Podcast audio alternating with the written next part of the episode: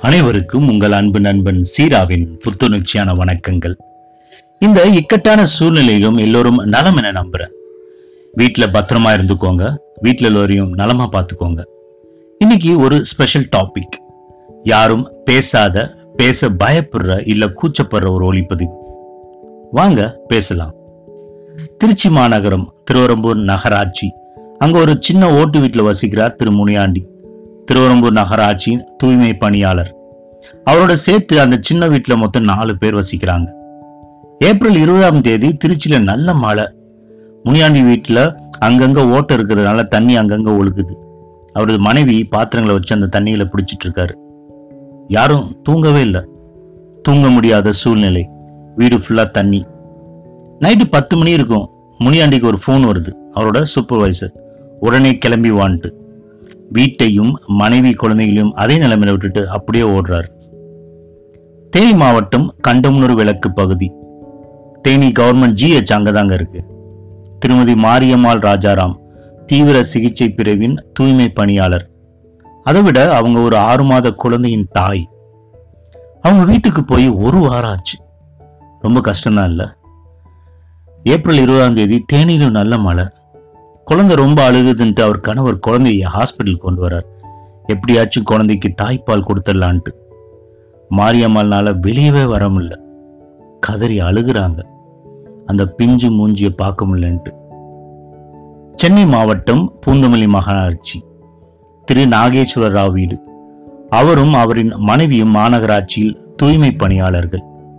வருமானம் கொஞ்சம் கம்மி தான் இந்த நரகமான காலகட்டத்தில் அவங்க சப்போர்ட் ரொம்ப முக்கியமாக தேவைப்பட்டுச்சுங்க. ஏப்ரல் இருபதாம் தேதி காலையில் அவர் வேலை கிளம்புறப்ப வீட்டில் சாப்பிட ஒன்றும் இல்லை.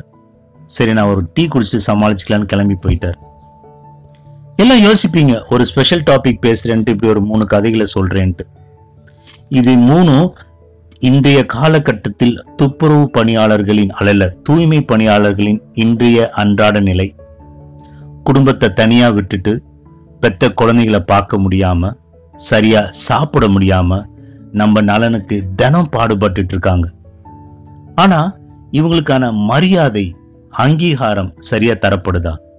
அது கண்டிப்பா இல்லைங்க. அவங்களுக்கு நடக்கிற அவலங்கள் சில இடங்கள்ல தொடர்ந்து நடந்துட்டு தான் இருக்கு. குப்பை தொட்டிகளை கடக்கும்போது சீ என்ன நாத்தம் என்ற மூக்கை பொத்தி கொண்டு போகவும் துப்புரவு பணியாளர்களை அல்ல தூய்மை பணியாளர்களை ஏளனமாக கடந்து போகும் தான் நம்ம கத்துட்டு அவங்கள ஒரு மனிதராக மதிக்காதது அவமானத்தை விட பெரிய வழிங்க அவங்களுக்கு. அவங்க அந்த நரைகளை அப்புறப்படுத்தி விட்டு வீட்டில் போய் எப்படி சாப்பிடுவாங்கன்னு யோசிச்சு பாருங்க நண்பர்களே. சமீபத்தில் பசுந்தோல்னு ஒரு ஷார்ட் ஃபிலிம் யூடியூப்பில் பார்த்தேன். தூய்மை பணியாளர்களின் வாழ்க்கை முறையை பற்றி சொல்லியிருந்தாங்க. அந்த படத்தை பார்த்த பிறகு தூய்மை பணியாளர்களை பற்றி என்னோட கண்ணோட்டம் அப்படியே முத்திலுமாக மாறிடுச்சுங்க. இயற்கை சீற்றங்கள் பேரிடர் காலங்கள் கரோனா போன்ற இக்கட்டான சூழ்நிலைகள்.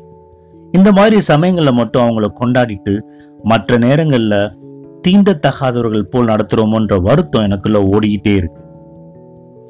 நமக்காக உணவு விளைவிக்கிறவர் விவசாயி ஒரு கடவுள்னா நம்மளோட வேஸ்ட்டுகளையும் நம்ம கொட்டுற வேஸ்ட்டுகளையும் சேர்த்து சுத்தம் செய்கிற அவங்கள ஒரு கடவுளாக வேணாங்க.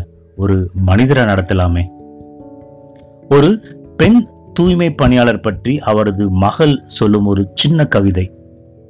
அம்மா நீங்கள் அன்னை தெரசாவோட பெரியவங்க சிறந்தவங்க.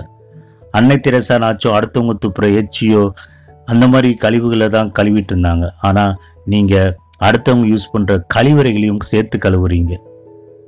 உங்களை அம்மான்னு இனிமேல் நான் பெருமையாக சொல்லுவேன். நான் ஒரு தூய்மை பணியாளன் மகள்ன்ட்டு என் காலரை தூக்கிட்டாலேவன்